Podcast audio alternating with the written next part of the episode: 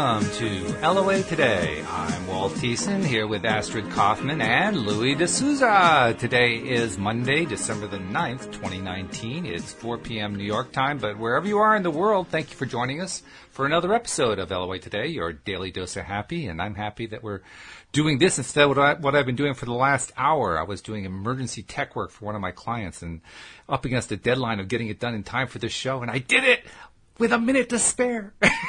it was crazy.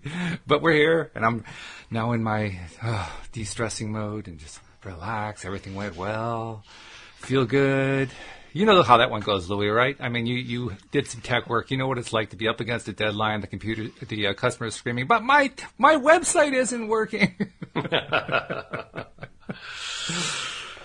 uh, lots yes. of fun. But nope, it's all good. Got it all fixed. Everything's working. Got it done in record time, and here we are doing our show today. So I, I can't honestly say I have a topic in mind. Although Astrid tells me you have some exciting stuff coming up in your future. You're going to an Abraham workshop. That's fabulous. Yeah, Yvonne uh, messaged me and said, "Hey, there's um, an Abraham Hicks in Amsterdam, and it's not on the main." Website, if you go to their workshops and you page through it, it's not there. All it's the American there. ones are there and the cruisers are there, but not the Amsterdam one. So ah. I got the link for that and um, bang, you know, I just said, hey, let's go do it. Great. That's fabulous. So excited. Two days. Hmm. Two days, not just one. Yeah. Twice as good. Yeah, it's going to be three hours one day, three hours the other. When was the last time you attended a, uh, an Abraham workshop? I've never done one. You've never done one. It's the no. first time. Oh, okay. I had my first experience a year and a half ago. I was just telling Astrid about uh, about that just before we got on the air, and uh, it was quite the experience. I mean, it's very similar. It's what it's what you would expect. It's very similar to what you see on a YouTube, mm-hmm. but it, you know, it's fun to be there. It's fun to be in the place. You know what really surprised me though the most? I, I guess I shouldn't have been surprised because people who go to workshops are often people who are really looking for help trying to understand how all this stuff works and mm-hmm. so forth. But it kind of surprised me. I expected to have a whole room full of people who are all psyched about law of attraction and all that kind of thing. and so I figured, oh, everybody would feel like we're all part of the same community, so we want to talk to each other about it. Absolutely not. Nobody wanted to talk to anybody. it was the strangest thing. oh wow, that's really surprising. It surprised me too. Yeah. Uh, but you know, it's like I, I I tried to engage a few people in conversation, got one word answers. A few people turned away, like, okay, did I say the wrong thing? I don't know. but uh, yeah, it was a bit of an eye opener. But it was still interesting. It was interesting to uh, see Esther at the front of the of the room. Very large capacity room. There were probably six or seven hundred people in that room, and uh, it was it was quite the experience. So you'll have to tell us about it when you go. When is it? Next uh, next spring? Is it? It's in May the third, I think, third and fourth Saturday, uh-huh. Sunday. Yeah. Ah, May the fourth. That's that's an important date in my in my lifetime. That's my birthday. So All right, my birthday. I'll try to remember that. I'll tell Abram that uh, when I get on stage that it's that I do a podcast with Walt and it's his birthday today. Hey, well, that's fabulous. I like that. well, now you know what they say. Personal message. Yeah, that's right. That's right. And, and you know what they say? How uh, the, that Abraham always tries to to bring up on stage people who have the least amount of resistance. So I have to ask you in advance: Are you planning to try to ask a question and get up on stage? No, absolutely. absolutely. Oh, you are okay. No, yeah. If I'm chosen, I'm chosen. If I'm not, I'm not. I'm not going to be sad either or happy either way. Well, I won't mm-hmm. be happy. I think I'll enjoy having a chat with um, Abram. Yeah. I think you probably would have a great time with it. Oh yeah. Yeah. it, in my case, it was really interesting though because I I went there with a couple of questions and as Esther is doing her introductory thing and then turning it over to Abraham, and Abraham is doing their introductory thing, in their commentary, I felt like my questions were answered, so I, I didn't know I didn't have any reason to get up on stage anymore. So I just kind of gave up on it. so. I think um, well, Abram says that happens, and um, you know, studying a lot of the gurus in the world, um, they all say that happens. You come to mm. the feet of the master, and then, uh, and if you don't, you know what the master says. What's that? says, "Would you like a cup of tea?" and then, and then he starts pouring the tea, and he and he and he makes sure it overflows. Uh-huh. And and uh, you, you ask the guru, "What the heck are you doing?" He says, "Well, you're like the cup. You're so full. There's no space for me to give you any information." oh, I love it. That's or great. he says something like, questions, questions, questions. No questions, no problem. You've definitely had a lot of experience with with uh, gurus. I mean, you just have the stories just pouring out of you like that. I've got more than a few. So, well, let's see. Um, like I was saying to Astrid before, I really don't have a topic in mind for today, but I'm sure we can kind of come up with one. Um, first thing that comes to my mind is that there has been uh, a lot of uh, uh, topic, a lot of conversation here in this part of the world, anyway, uh, about uh, current events that are going on. And I had a conversation with somebody about you know how it's not really a good idea to pay attention to a lot of those current events because all they really do is just bring you back down again. And, and this person agreed with me, but we were both commenting on the fascination that we have with you know how many people are just addicted to them, just totally. You know, they, they can't take their eyes off of it's it's like the people who uh, who go to the, the car races. They want to go to the car races because they want to see cars crash it's the same kind of feeling. They, they they they want to see the drama. They want to see the craziness happen. And uh, so I don't know. It's a starting point for a conversation. I can't think of a better one at the moment. But uh, what do you think? Is that your experience? Is that what people do? Astrid, what do you think?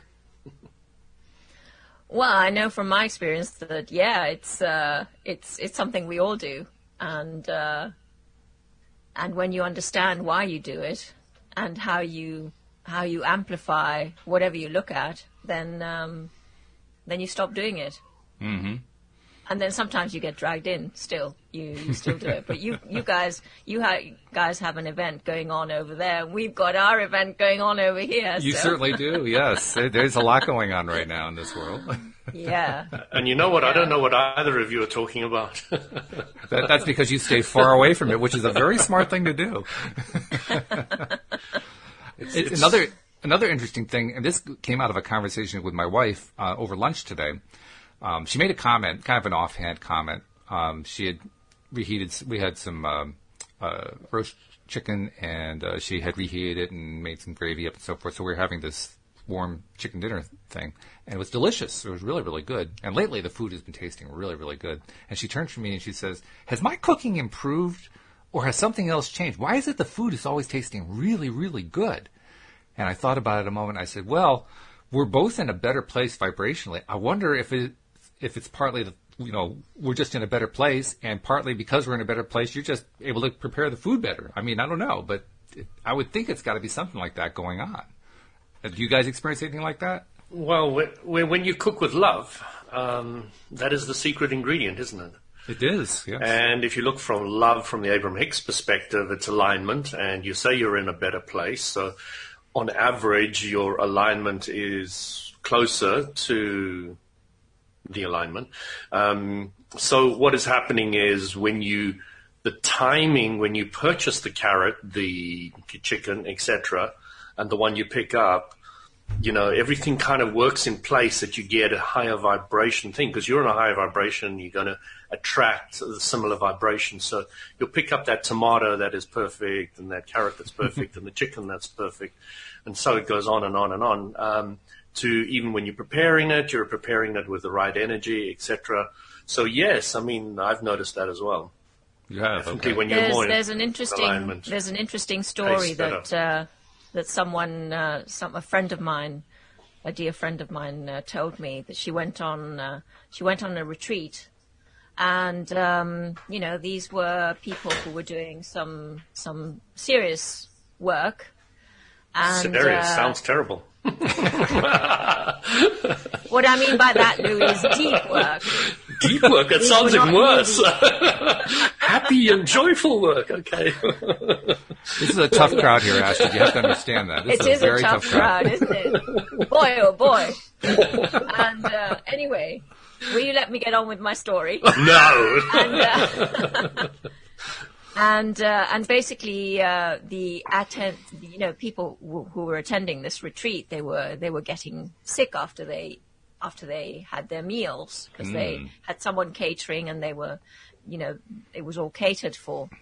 And um, after a couple of days, they found uh, they found out that the uh, the people who were cooking in the kitchen were having fights in the kitchen. Oh, lovely. So it was that energy that was getting into the food, you know, and uh, it's exactly what Louis is saying that uh, you cook with love, and that is transmitted into the food. You cook with something else, and that's also transmitted into the food. So if you're sensitive to that, if your you know if your vibration doesn't meet doesn't meet the vibration of the food, then it's going to it might have uh, sort of uh, consequences. But the interesting thing is, it was a spiritual retreat. So this is the kind of thing that I look at. People who go to spiritual retreats want to go from a lower vibration to a higher vibration. And anybody would attract the vibration that they're at. So that group must have attracted those specific people at that specific time with their own energy. Well, they changed the cooks, and then everything was all was well. Well, So- that doesn't always happen, does it? when you change um, No. places and location with the same vibration, then you know things still re-manifest in a different way, maybe with different people, but same same thing. So they they must have changed their vibration during that period as well to be able to change the cooks, um, etc. So yeah, it was interesting. I, I love it when they got stories like that because I like picking through them and seeing how how it fits into the law of attraction and how it actually all works together. Well, that ties in. but I see that enough- also Oh, go ahead.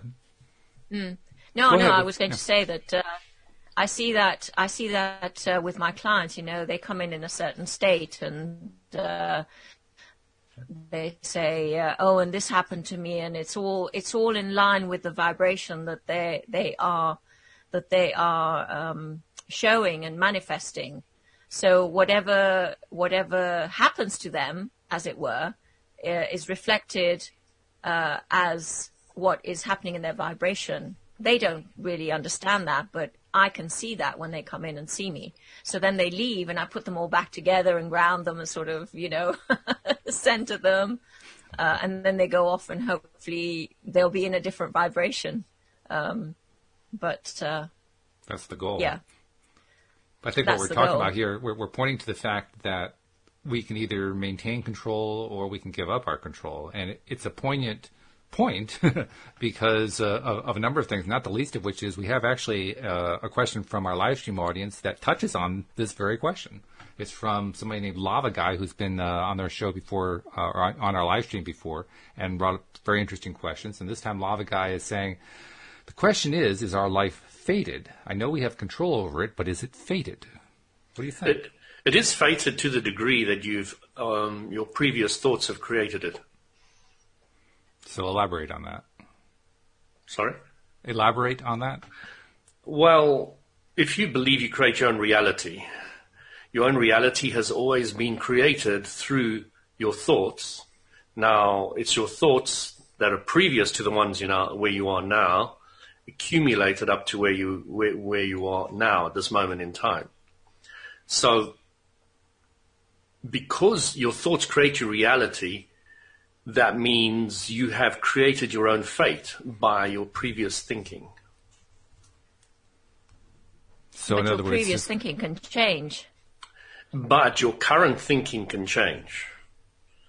So where, where you are now in the present moment can think of something that you like more and the universal law of attraction will respond appropriately. And you could think of something that you don't like very much and you can take uh, a traumatic event in the past and when you think about it again, you're taking it and bringing it into the present where the law of attraction then amplifies it. It's a, it's a very, very interesting thing to start understanding the whole dynamic of the law of attraction and past, present, and future. Because you, if you think of it, your past are just thoughts, and thoughts are vibrations. So they're sitting in the past there, good or bad, and you could completely ignore them to a large degree and just focus on what you want and just move forward. Or you can take your past, which is a, maybe something bad, and you can drag that past vibration, put it into the present, and then you then the law of attraction amplifies it. Okay, or you could take a good vibration in the past, put it in the present, and you can milk that. So you have the option. Somebody said um, at a seminar once, never forgot it. I think Anthony mentioned it to me as well. He said, because he was in the same seminar as me, he said, the guy said, you can always choose your next thought. Which is one we often forget.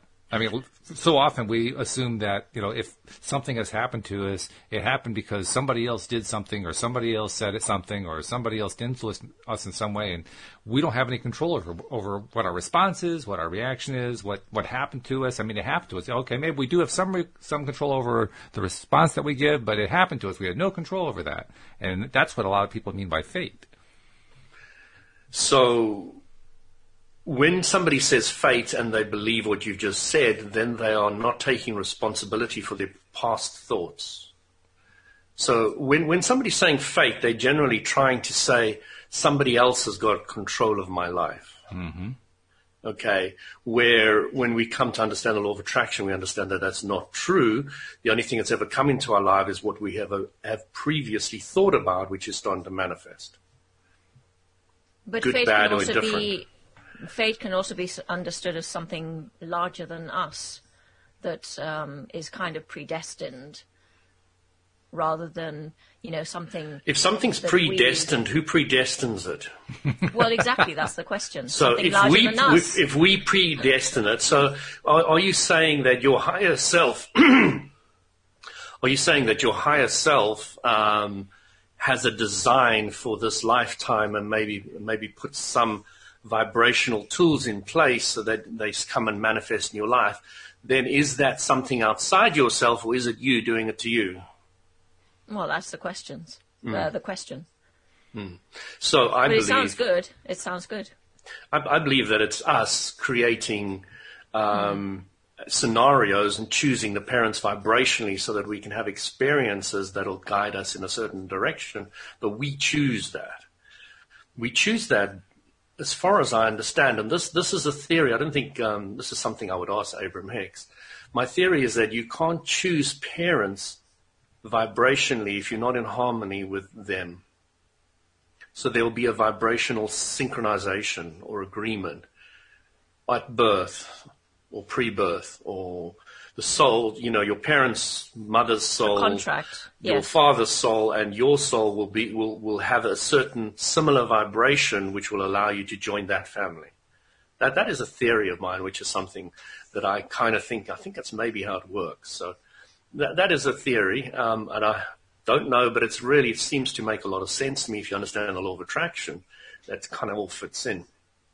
So the, the thing I wanted to point out about past, present, and future is where's the only place you can think about the past? You can't do it in the past, that's for sure. No. And you really can't do it in the future. Well, So I, the in, only in a sense place- you can, but but but at the moment that you're thinking that, you're not doing it in the future anyway. So So the only place you can think about the past is the present. that's it. And what you're doing is you're not, you're going into the past and you're bringing a past vibration into the present. So that where's the only place you can think of the future? Pretty much the same place. Same place. You can mm-hmm. in the in the moment. So you think of the future and you activate a vibration which can possibly come into the present. Well, if you mm-hmm. focus on it for more than 14 seconds, the universal law of attraction will expand it and can bring it in the present. So you start understanding that the present the present moment is everything. Nothing else exists. We kind of create this illusion that there's a past, present, and future, but the only thing that really exists is the now, and we've there's billion books on that, billions of them. um, the power of now by, now by Eckhart Tolle, etc. They're all talking about the power of now, because that is where your power is. Because you can't experience the past except in the present. You can't experience the future except in the present. So you're sitting in that place in the middle where your consciousness is, where your awareness is, where your power is, where everything is. Um, and it starts making sense when you break it down like that and you start realizing the whole time span. There was this fantastic, um, what was it called? Uh, a, myth, uh, a method of, of healing. So what you do is you've got this huge trauma in your past. What you do is you raise yourself up in a timeline, take yourself away, bef- way before um, that happened in your life, and you just feel what it was like then. And it really is powerful because it had the incredible effect for me that it completely erased the emotional state of that problem. So let's say you've got a problem with your boyfriend or girlfriend or husband or wife or whatever, and you go back to before you even knew them. Um, it's called timeline therapy, if I'm not mistaken, and I found it incredibly powerful in removing the activeness of the vibration of the problem. So, what's the process? So, you imagine that you go above your timeline to where you are now, 2019. Okay, and let's say I have a problem with my wife, and I've only known her for 15 years, so I go back before I even knew her to my previous girlfriend or whatever, and I think about that part of my life, that time in my life, and it kind of erases the whole problem that you have with whoever it is. Hmm. Um, and I've, truly, I was surprised the first time I tried it. It was like, my gosh, it has completely erased that. Can't even remember what it was that I used, you know, what problem I had at the time, but I was, I was extremely impressed about the, the simplicity of the concept. And when you understand the law of attraction, you understand why it works as well, because you're not activating a vibration and you're almost erasing it because you're only thinking, you know, from birth to that time. And I didn't even know them and I'm just thinking about that. So what, uh, you just, you just skipped over the whole you skip over the whole or? things, yeah. You just oh. go and start visualizing yourself living in that time where that person, situation, or problem didn't exist. There's a similarity there mm. too between that method and methods that other people, the coaches, therapists, and so forth have used that essentially embraces whatever happened in the past long enough for it to dissipate. And essentially, you don't even have to do much with it. You just kind of acknowledge it, say that it's there, look at it for a moment, and as you do, it just kind of starts to fall apart. And I've, I've experienced that. It actually really does. Uh, yours is an interesting variation because you actually go back before the event to something else before that, and it also goes away. So apparently, it's it's the act of just going back, back, back, back, back that just kind of erases it. Well, why I'm confused about why yours worked, Walt, was because when you focus your mind on something, the law of attraction will amplify it. Yeah and why I understand why the timeline therapy works is because you're going to a place where that thought didn't exist anymore or before. So, well, you, know, in order to in order to find that place where the thought didn't exist before, you have to know where the thought you're trying to skip over started and ended, which means you gave you, you gave some attention to it, and that's the point. You didn't give it a lot of, of attention, right? But you gave it some. Right. And that's what the embracement theory is. The embracement theory is you don't spend a lot of time on it. You just give it enough attention that it says, okay, I've gotten my attention, and you move on. So that is absolutely perfect. That's exactly how the design is. So when you know what you don't want, there is a period of time when you know what you don't want. Mm-hmm. That's exactly. not a problem. That right. is exactly the design of how it helps you have a better idea what you do want. But if the therapy does not clearly state, guys, this is a temporary thing, which is when you're knowing what you don't want, yes. going to what you do want, you're spending more time on that, then I have a bit of a problem with the whole concept because well, yeah. then they've kind of left you just with go to the problem and look at it. Because now you're now you're in embracing and never let go mode. Mm. the idea yes, of an embrace is you're supposed to let go at some point.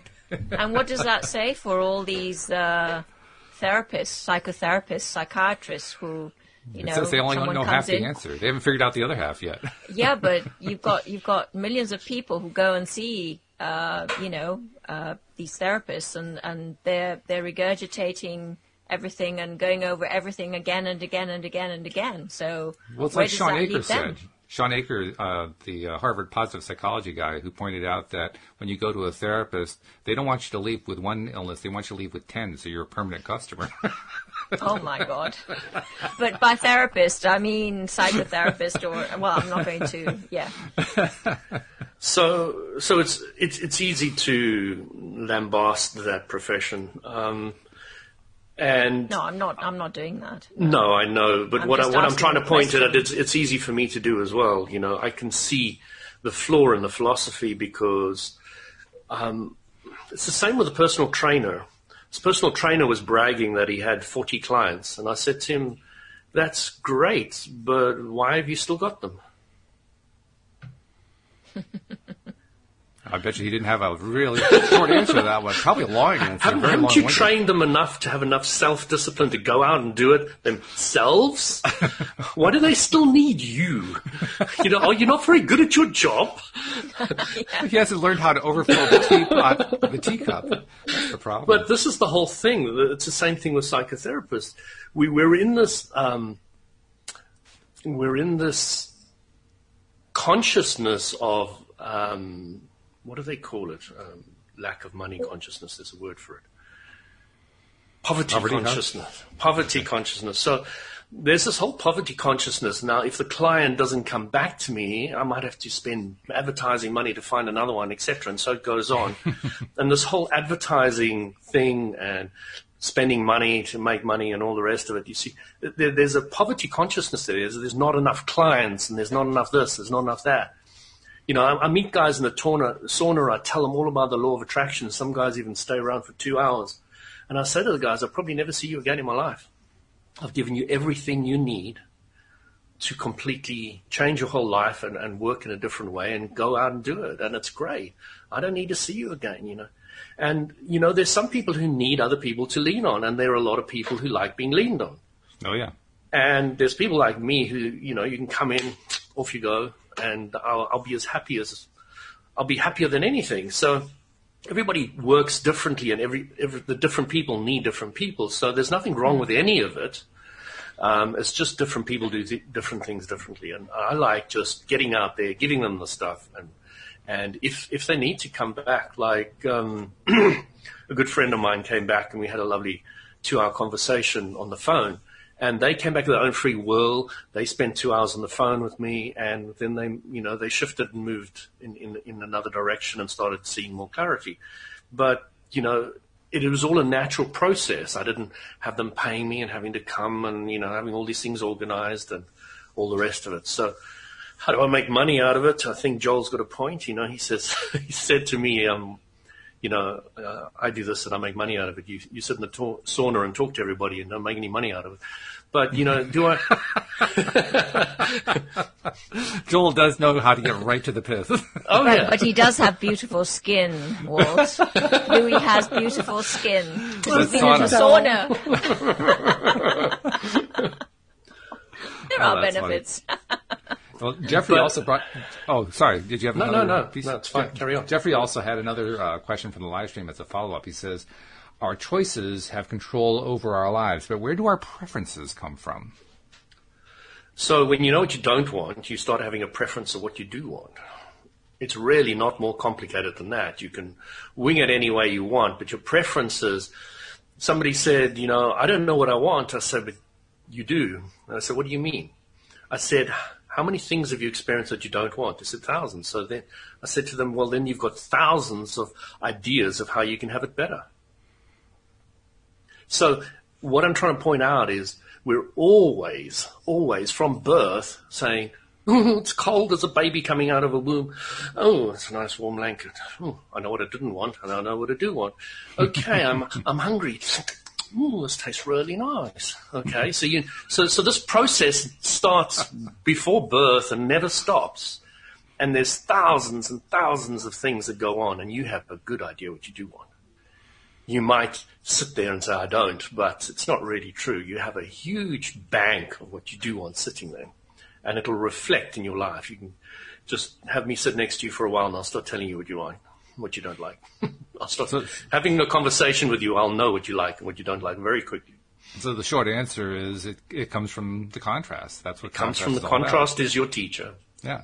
Yeah. And, and actually, contrast is also your student. That's the contrast is is where you're basically bringing in. I like this. I don't like this. I like this. I don't like this. I like this. I don't like this. I like this. I this. like that. this. I've never thought of the contrast as a student and the teacher, but it makes complete sense. Well done. Yeah. Yeah, it's a, it's a symbiotic relationship. It really. is. It is. So, who's the master and who's the student? I'm both. What did Richard We're Bach say about that? both. Was he, what did he say Each to best Bach? what you most need to learn. Yeah. Yeah. It- it- well, he also uh, described what a teacher was, what a student was, and I forget what the third category was. You- you- Uh, You teach best what you most need to learn. What's the stu- there's a student part to it. I can't remember what it is. We just did the book two months ago. How could I, I forget? know. And when the student is ready, the teacher appears. well, that yeah, that's not. I don't think Bach, he says That's that the other one. No, No. Yeah. Oh, no, sorry. I did read the book, but not recently. I know teaching is demonst- te- teaching is telling others that you know it. Doing is demonstrating that you know it. There's a third one in there. I forget what. the third one. Yes, I remember that now. Mm. Yeah. It'll come to us. That's all right. um, now, more follow ups. Uh, Jeffrey says During deep and serious retreats that I attend, timeline therapy happens, and the work is never done. So that's kind of a, a, a sort of a sideline to what we were talking about regarding therapy and therapists and whether or not they actually make clear when you're embracing this stuff from the past, you're supposed to let go of it. So you remember what Abram says: you never get it done, and you never get it wrong, and you never get it wrong because you can never get it done. That's true. So getting wanting to get it done is trying to get to the idea that everything's finished, and that'll never happen because if you want to know if your mission on Earth is complete, if you're alive, it isn't. So we're quoting Richard Bach again there, but um, it's a very apt statement. And don't try to complete it. Try and enjoy the journey of the endless completions. Enjoy the unfolding. By the way, I remembered what the full Bach quote was. It's learning is remembering what you already know. Teaching is reminding others that they know it. Doing well. is demonstrating that you know it. And we are all learners, doers, and teachers. That's it. It's perfect. Um, Yeah. Yeah, he said so eloquently. He's just so good at that. Mm. Uh, another follow up from Jeffrey. He says, So my choices and preferences were made before I was born. Isn't that fate? So, Oh, that's a good one.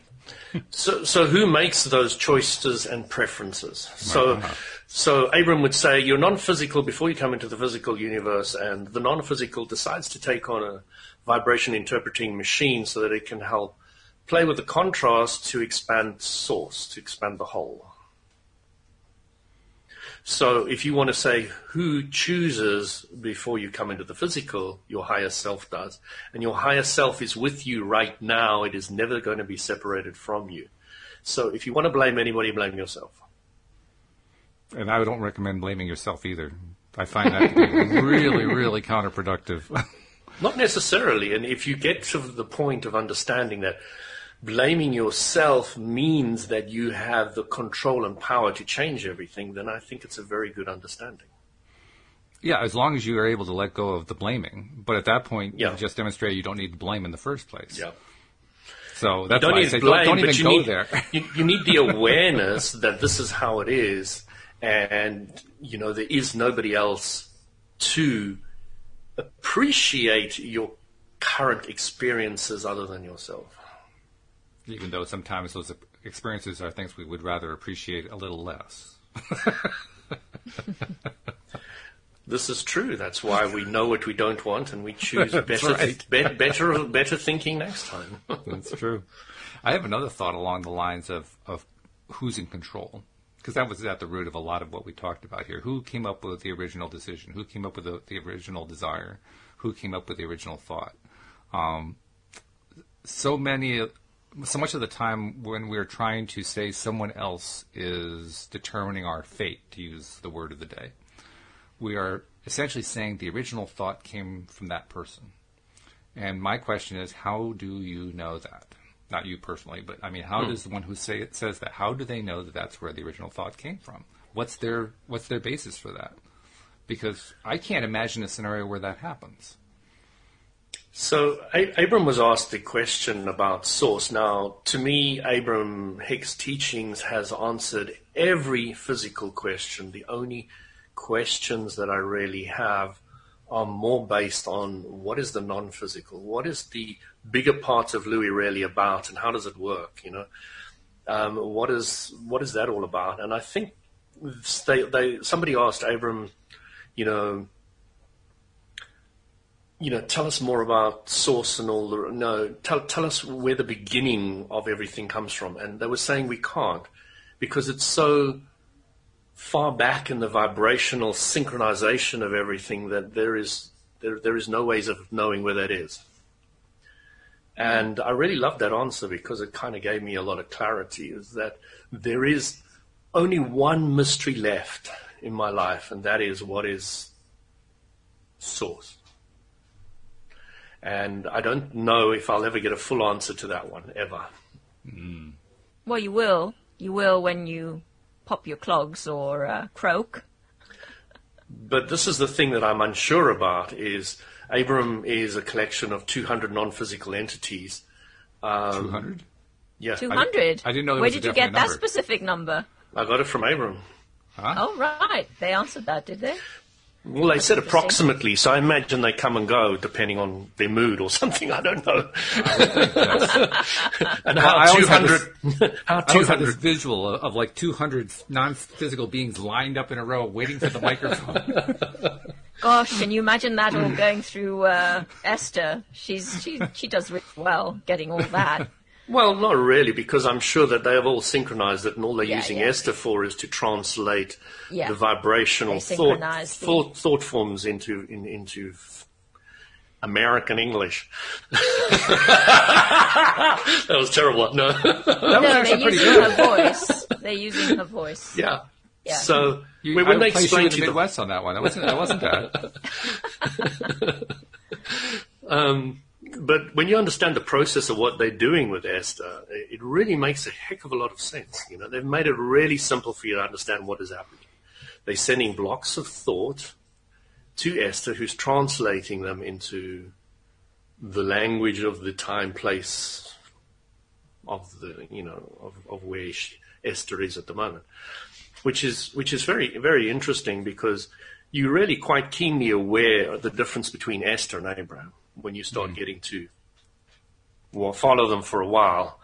Um, it's a very distinct difference, and um, But it's also very interesting to see how, or to hear how she's changed in terms of how she transmits the message. Because when she first Absolutely. started, hmm. she sounded so different. Hmm, hmm, she sounded so different, and But now I also it's know that the like- recording, the recording equipment was quite terrible in the beginning. they No, really have improved that as well. You know, that's that's just another it- thing on the side that I picked up quite too. yeah. Okay. But you're right. It was almost forced in the early uh, recordings. Now she's much more relaxed. I think. But it's nearly as if she's. It's coming so fast that she nearly trips over her words. It's uh, it's just coming so fast, and she's so clear about about being able to to translate. It's it happens in a flash, you know. Well, plus now Jerry's on the other side, so he's probably acting as a traffic cop. I mean, that's one of the things that he used to Absolutely, do. I bet he is. I bet he is. Yeah. In fact, uh, the workshop that I went to was about I don't know a year, year and a half after Jerry had passed, and she made reference to him. She she she said something as part of her stream of uh, commentary and interrupted herself and said, uh, "That was Jerry, by the way." All right. He's he's. Uh, it's two hundred plus one then. Two hundred with plus Jerry. one. Yes. See, when you're Jerry, you get a special Coming place through. in the line, right? Well, yeah. I would imagine. But it's a funny thing that, that how we can be in this place listening to somebody like an Esther Hicks or any of the other uh, teachers, and we start to talk about it in the way we're talking about here, and it becomes so clear. And then we get away and we go out into the real world, and then all of a sudden we get tripped up on the very things we talk about here. Why is that? Well, it's very easy to answer that one. We have past beliefs, and beliefs are just thought you thought often, that are of a certain vibration, and they affect how you're going to behave. Now, unless the new vibration of the Abraham Hicks teachings has taken complete root in you and it's a strong vibration, then the momentum of that can move forward. But often the momentum of your old thinking comes into your present, and, and uh, you, you, you go back, you know, you go back to old habits. Jeffrey posted a rather uh, lengthy comment. He says, Our inner being is always connected to Source. We are guided by our inner being by our choices. So Source has a purpose for us, fate in parentheses. It is up to us to find that purpose and follow it with joy. What do you think of that? Well, there's a lot of people who say you need to find your purpose in life. And then I read Conversations with God, and he said, "No, no, no, no. That's God. God says yes. God says uh, you don't um, find your purpose; you make your purpose." I like the way he said it in uh, the book, and, or rather in the movie, actually both, uh, The Secret. In his one major appearance in, in that uh, presentation, he he's on screen and he says, "There's no blackboard in the sky that says." And then you mm. see a blackboard appear, and you see their uh-huh. handwriting appear, and it says Neale Donald Walsch, a handsome guy who, and then there's an underline, and that's where you're supposed to figure out and learn what it is that your purpose in life is. But there's no blackboard in the sky, so your purpose in life is whatever you say it is. Exactly. You make your reality. Yeah. Well, you create it as you go along. You can create it through in your every thoughts. moment. Yes. Which really Yes. explains the way I felt for the longest time because I always felt I was making it up as I went along, and it turned out it was true. Exactly. And and what about you were faking it until you other- made it, and then you then you realize that you already made it. yes. And what about the um, the other thought that Neale talks about that uh, uh, it's all about remembering who you are so because you create uh, your reality in every moment, but y- it's also about remembering who you are. So how does that differ? So, remembering who you are, now you're taking a vibration interpreting machine with a mind, and now you're asking that mind to try comprehend who source part of you is. And source part is with you all the time, so you don't mm-hmm. really have to remember that. What you need, what, what is desirable is for you to find more alignment, because in your alignment, the greater clarity of source will come to you. So you, you, you're not necessarily trying to remember who source is. You're now trying to get into a happier place more often, which is something mankind can grasp rather than I've got to divine this un, untouchable, unseeable source energy in me that I've got to get to know better. So, you know, I love it when Jerry died because Abram was saying to Esther, you know, if you really want to chat to Jerry, you better start getting happy. Because he can't see through all that stuff and he can't get to you. So when you get happy, you'll have mm-hmm. some good conversations with him. And this is exactly what happened. You know, she, she talks to him all the time now, but she, she's not doing it because she's sad that he died and, you know, he's not around anymore because he is more around now than he almost was then. So, you know, you kind, it kind of, it's a completely different energy and, um, you know, again, that non-physical part of me is where a lot of my questions lie. That's that, that is that's, that is a uh, that's fascinating thing int- to me. Yeah, I mean the int- the I come back to sort of the the sentence that just made so much sense to me and gave me this huge aha moment that was, you know, when I'm in vibrational alignment with my inner being, then that that for me is it. That's where you come into um, you you you're basically in tune with that higher part of you. So then everything in life has a different perspective. You have a different perspective on everything, and everything you do, everything you think is going to be different uh, from that perspective, from that place. You're going to be happier. I completely agree, and the word alignment really needs to be talked about again and again and again and again. Because Yeah, let's talk about it. Let's talk about it because I think, I think that's uh, you know what does that mean? What does what does that mean to be in a, in alignment with your inner being? So, in, in alignment is all about. I know what it feels like, but mm-hmm. you know, explain it.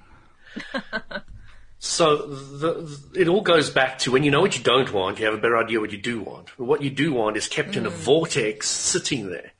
And when, then these two statements are very important as well. So the one statement is, if you want something and you get it, it makes humans the happiest they've ever been. If you want something and don't get it, it makes them one of the most unhappy that they've ever been. So alignment is based around you getting what you want. Sounds very mental, though, the way you're explaining it. And for me, it's not such a mental exercise, it's more of a feeling exercise. I suppose this is also maybe uh, the male female brain coming into play. Well, I don't know because sometimes I, when I'm working on this stuff, I'm feeling like I'm mental, so it actually fits. You know?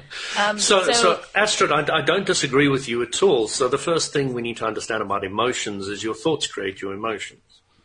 Mm, yes. Okay. Okay. So, I'm never separating them. Um, I might be talking from the mental perspective, but I'm, I'm fully aware that there is an aerial sticking out of my head. Um, uh, that there is. I'm from Mars. that wouldn't surprise me, Louis. and you're from that Venus, I suppose. oh, yeah. That wouldn't surprise me either. John Gray, from Mars, you? women are from Venus. Yeah, Let's John get the book. Yes. Okay, so oh, yes, um, well.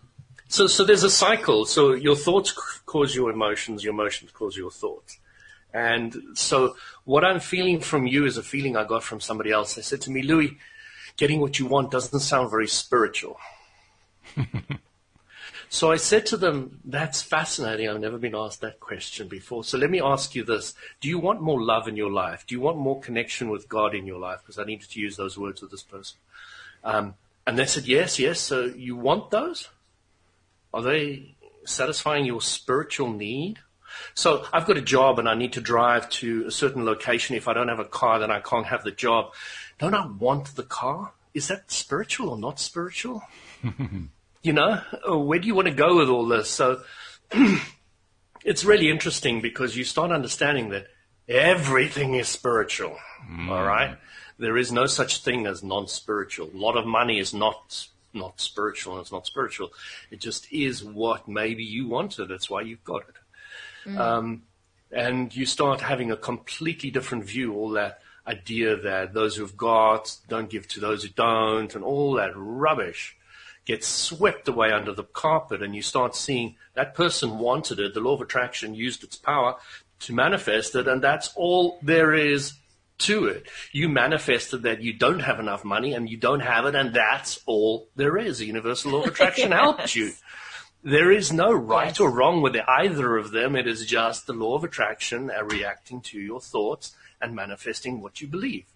So you start having all of that wiped out of the carpet and you start saying, what do I want? And how can I get it? And let's go and do it. It's an interesting uh, paradox that people who pose that question or pose that challenge in this case, you are challenged that you aren't particularly spiritual. People who do that, in my experience, 99 times out of 100, probably 100 times out of 100, what they really mean is you're not properly engaging the moral side of this, as if morality had something to do with spirit. That's at the root of most religions. I would say probably at the root of all religions. I can't think of a religion that doesn't have that, to be honest. Um, it's at the root of a lot of uh, spiritual practices that spirituality and morality are inextricably entwined together. Well, and spirituality found... is also a loaded word in many cases, mm. as you're as you're describing. So, yeah. so no, I mean. Mm. So I love this discussion, guys. So let's talk about morality. Okay. Oh my god. Okay. Go for it. Now, why would you need somebody to give you a bunch of morals when you have the perfect guidance system within you? Well, that actually touches on a very important religious issue for many um, religions because the most not most some religions don't want you to look, go within. They don't want you to have that connection. They don't want no, you to because you have too much power. Yeah. They want you well, you can power. can you have a religion if you don't need to listen to them. Because you have your own guidance. Is that a religion? Yeah, that's an interesting question. Now, why do no religions teach you that your emotions are your guidance system? Duh, they just remove themselves from the religious power and group, and it all fades away into nothing. You can't teach them that. Yeah. You have to teach them that I have the answers for you. I will tell you what's right and wrong for you. And mm. then, then what happens is you become confused because you now say, I can't have sex before marriage, but I had sex before marriage and was so blissfully divine that it can't be wrong. So then you're confused, yeah? So you sit there with feeling that it's a very, very, very spiritual and beautiful thing, and you've been told that you're now going to hell. What do you believe? You're confused. You, you sit there and you get torn apart, and then you start hating your religion or hating the priest or hating something. And you start finding your own way, and you start realizing that you need to trust your own emotional guidance system. If it feels good, it really is. It's helping you become more aligned. So It's an interesting morality is more of a control thing than anything. Oh yes, no doubt about that. Now, if I make my own morals for myself, then I've got no problem with the word. Sure, because then it's Yeah, I agree with self-directed. that. Yeah, it, it, the, it's. I like the way that Abraham says it. If if morality is about somebody else determining what it is, th- th- this is my translation of what they're saying. By the way, they don't actually say it in this in this manner. Um, but if morality is about taking what somebody else says and living by it because that's the only way that they can be happy is if you live by their morality a couple things have happened. First, you've given away your power, and mm-hmm. second of all, you basically have acknowledged, without daring to say it out loud, that their happiness is dependent upon your actions. Mm-hmm. And when when I understood that, when when I read and understood that from Abraham, I said to myself, "Well, that explains the whole game, doesn't it?" Exactly. This is all Explains about- a huge part of it. Yeah, this is all Yeah. about you have to do a certain thing, you have to behave a certain way in order for me to be happy. And it's it's when you say it that way, when you say it that clearly, it's obviously false. But hmm. until you say it, you don't really get it. You have to hmm. say it out loud in order to recognize it. How many parents need to hear that about their children? How many children need to hear that about their About parents? parents, yeah. Vice versa. It's true. Yeah, How many true. priests need to hear that? How many parishioners need to hear that? Huh? You know, I mean, it, you- the list It goes is on and on. Yeah, it does. It does. Oh, it goes on and jeez. Yeah. and it's and and it, here's the other part of it. If you say that to somebody who asked the question that was the same question that was asked of you, which is, well, it doesn't sound to me like you're very spiritual. How can you say that you're spiritual? The person who's asking that question almost invariably is a person who has bought into the idea that one person's happiness is dependent upon another person's behavior, even if they haven't acknowledged that, especially if they haven't acknowledged that. Because until you acknowledge that, it's very easy to just stay in that pattern. Once you acknowledge it, then it just kind of blows the pattern up. But until then, that pattern can just keep going and going and going and going. And that's what that person is reflecting. That person who's raising that objection. Louis, you're not very spiritual. That's what it's about. Hmm. Yeah. Well, you're like a you're like a hamster that just goes round and round because you can't Yeah. see the the truth of it Yeah. because you've exactly. been fed this lie. And uh, And there's an excellent I excellent mean, I example, by think the way. fundamentally. Sorry. There, there, there's an excellent example of what Lou was talking about, and what I was talking about too. Basically, embracing this craziness just long enough to to really make clear what the craziness is, and then, boy, you want to let go of that craziness really, really fast. you don't want to hang on to that real long once you get it. Until then, you hang on to it pretty hard, but once it becomes clear because you embrace it enough to get to know it, it, it doesn't take a lot for it to go away. It's like you mm. can't get it away fast enough. At least that's my experience of it. I can't speak for everybody, of course. Um, Jeffrey also had another uh, question for us to discuss. We got a few minutes so we can do it. He says, "How do we make our purpose if we can't control our preferences?" Why does he think he can't control his preferences? It's Does he not interesting question. realize that he controls them with his thoughts? And I don't think that there is a way to not control your preferences unless you buy into something like the moral, morality thing where somebody else's preferences are the only preferences that really count. But even then, you're I still giving away your I- power. Well, I think I think it's just uh, you're observing. Uh, this has to do with uh, Abraham saying, you know, you're if you observe what is, then you think that when you create a preference, that it's not working. Maybe, possibly. So look beyond. Don't look at what is. Look at What that you want. preference. Look at what you want, but not, but beyond, beyond what is. If you observe what is, then you're going to get more of what is, even if you have a preference. So if it's about it's about confidence in the fact that if I know what my preference is and I know what I want, then Do you, do, do you know there's a there's another angle that Abram brought in with this one individual, and I loved it. This individual was focusing very much on what is, and Abram was smiling and saying, "You know, I love people like you who focus on what is." And everybody's like scratching their heads. what do you mean? Well, if it wasn't for people like you, the gravity wouldn't work anymore, and you, you'd walk That's out right. your door and you'd float up, and you know. So there, there's thousands of things that you are thinking every day that that amplify and, and create the solidity of the physical universe, which is great. You know, it's absolutely brilliant. And um, so you, you you don't need to um, demean what is so much, but if you want to know why you're not getting what you want, you need to know that you need to start focusing on that. And it's on your really preference. on on where you want to go, what you want. Yeah. That's true. That's really the root of it, right there. And it, it basically brings us right back to ground zero, which is our thoughts create our reality. It's a toughie. As, uh, as I was saying the other day, we were in, in this um, group, and this lady kept on talking about what's the root cause. She didn't know what the root cause is. You always got to get to the root cause. I said, "Is there one root cause for everything?" She's like, mm, "I don't know. I don't think so. It's a really deep question." uh, just you know, I just wanted to say to her, you know, you create your own reality, so you are the root cause of every ailment and everything that's gone right in your life. Mm-hmm. You are the root cause. Yeah. And it's a toughie. Well, it's a lot of mm-hmm. responsibility. I mean, basically, we have to admit that we're we, we're, we're holding a, a loaded weapon or a loaded magic wand, depending on how you want to look at it. And you know, just waving it can create things, and all of a sudden we have this responsibility. A lot of people, that's a that's a lot of responsibility. I love that visual though, Walt.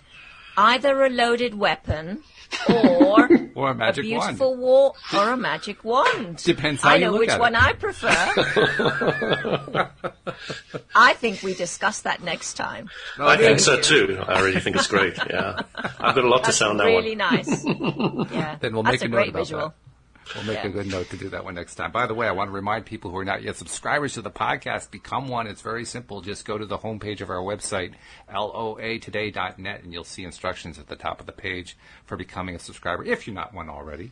And also feel free to join us when we record our podcast. We do it every every day, Monday through Friday at 4 p.m. New York time on YouTube. We live stream to YouTube. That's how Jeffrey and uh, uh, Lava Guy and others uh, get involved and, and share their questions and so forth. So feel free to tune in there. Just do a search for us on YouTube. LOA Today podcast videos will pop right up. Subscribe, hit the little bell so you get notified, and bam, just like that, you'll be able to watch us there as well. But whichever way you do, make sure that you do pay attention by subscribing because that's how all the good stuff comes to your device every single time we publish it.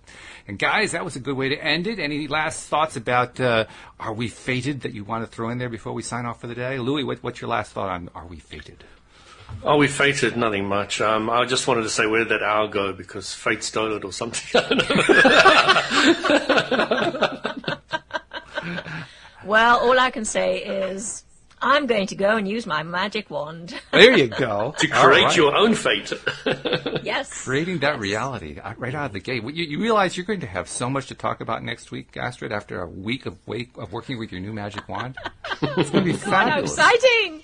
I can't wait. if not that, something better. Better than a magic wand. I can't imagine, Louis. Oh, don't limit yourself so much, Astrid. You haven't seen my magic wand, Louis. And with that thought in mind, we're going to say thank you for tuning in once again for another episode of LOA Today. Goodbye, everybody. Goodbye.